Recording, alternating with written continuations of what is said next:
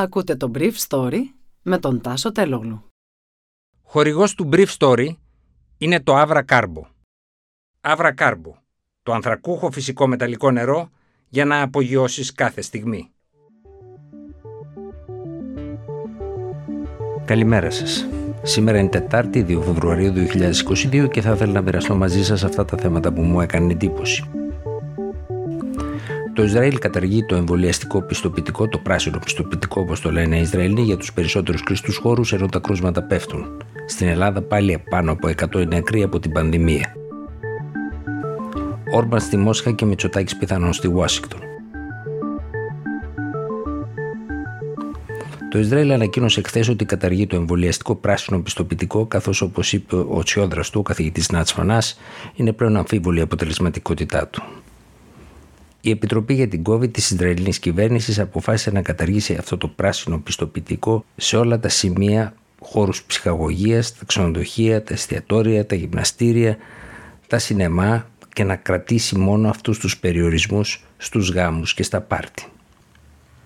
Η νέα πολιτική αρχίζει από την επόμενη Κυριακή. Επίσης η ίδια Επιτροπή αποφάσισε ότι καταργεί την υποχρέωση διενέργειας τεστ μοριακού ελέγχου κατά την έξοδο από τη χώρα. Παρ' όλα αυτά, οι επιβάτες που φτάνουν στο Ισραήλ θα χρειαστεί να συνεχίσουν να αποδεικνύουν ότι είχαν κάνει ένα τεστ πριν ταξιδέψουν στο αεροδρόμιο Μπενγκουριών. Η Ισραηλινή κυβέρνηση κατήρυσε επίση την ημερομηνία λήξης για εμβολιαστικά πιστοποιητικά όσων έχουν κάνει την τρίτη και την τέταρτη δόση του εμβολίου, ενώ ο αριθμός των κρουσμάτων στη χώρα μόλις ξεπέρασε χθες τα χίλια και των νεκρών τους 15. Στην Ελλάδα οι θάνατοι ξεπέρασαν και πάλι τους 100 και τα κρούσματα έφτασαν τις 24.308. Όπως είπε χθες ο Γενικός Γραμματέας Πρωτοβάθμιας Περίθαλψης Μάριος Θεμιστοκλέος, ο αριθμός των θανάτων είναι πολύ παραγωγικό. Κυριότερος είναι ότι παραμένει ένα μεγάλο ποσοστό ανεμβολίας των πολιτών, ειδικά στι ηλικίες άνω των 60. Δηλαδή, βλέπουμε και με τον τρόπο που δίνει ο ΕΟΔΗ τα ποσοστά πλέον και με ηλικιακή κατανομή, ότι ειδικά στι ηλικίες άνω των 80, άνω των 70 έχουμε τη συντριπτική πλειονότητα των θανάτων.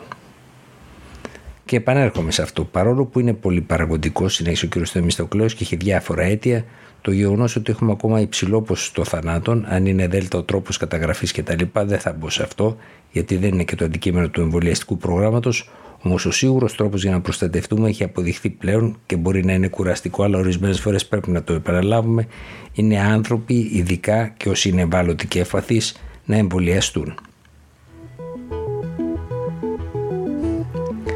Πέντε ώρες μιλούσαν χθες στη Μόσχα ο πρωθυπουργός της Ουγγαρίας Βικτορ Όρμπαν με τον Ρώσο πρόεδρο Βλαντιμίρ Πούτιν την ίδια ώρα που ένας ρωσόφωνος πολιτοφύλακα έχανε τη ζωή του από τουρκικό ντρόν στο Ντανιέτσκ, ένα ντρόν που εκτοξεύτηκε από την Ουκρανική πλευρά.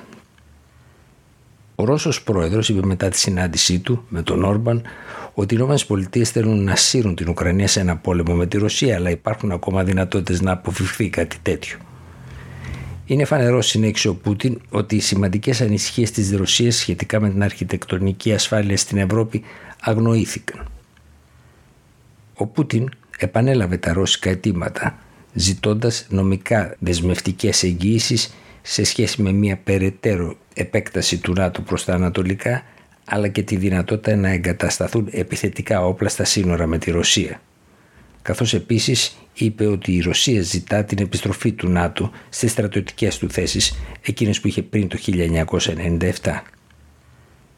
Νομίζω ότι οι Ηνωμένες Πολιτείες δεν ενδιαφέρονται πάρα πολύ για την ασφάλεια της Ουκρανίας. Το βασικό τους πρόβλημα είναι να περιορίσουν τη Ρωσία και την ανάπτυξή της υπό Πούτιν, αποκαλώντας την Ουκρανία ένα εργαλείο για να πετύχουν το σκοπό τους. Ελπίζω ότι στο τέλος θα μπορέσουμε να βρούμε μία λύση, αλλά αυτό δεν θα είναι εύκολο. Την ίδια ώρα, ο Υπουργός Εξωτερικών Νίκος Δένδιας, που ήταν προχθές στη Μαριούπολη για να διαβεβαιώσει του ντόπιου Έλληνες ότι δεν θα μείνουν μόνοι τους στην περίπτωση μιας σύγκρουσης, μίλησε σήμερα με την Αστονία ομολογό του για τις εξελίξεις στο Ουκρανικό. Η κινητικότητα των τελευταίων 10 ημερών από τη μεριά της Αθήνας δεν έχει περάσει απαρατήρητη σε πολλές δυτικοευρωπαϊκές πρωτεύουσες και του Ουάσιγκτον, όπου εκτιμούνται οι κινήσει της ελληνικής κυβέρνησης για τη συγκράτηση της κατάστασης. Κάτι τέτοιο πιθανά να διευκολύνει μια επίσκεψη του Πρωθυπουργού Κυριάκου Μητσοτάκη μέσα στην Άνοιξη στη Ουάσιγκτον για συνάντησή του με τον Αμερικανό πρόεδρο Τζο Μπάιντεν. Ήταν το Brief Story για σήμερα Τετάρτη 2 Φεβρουαρίου 2022.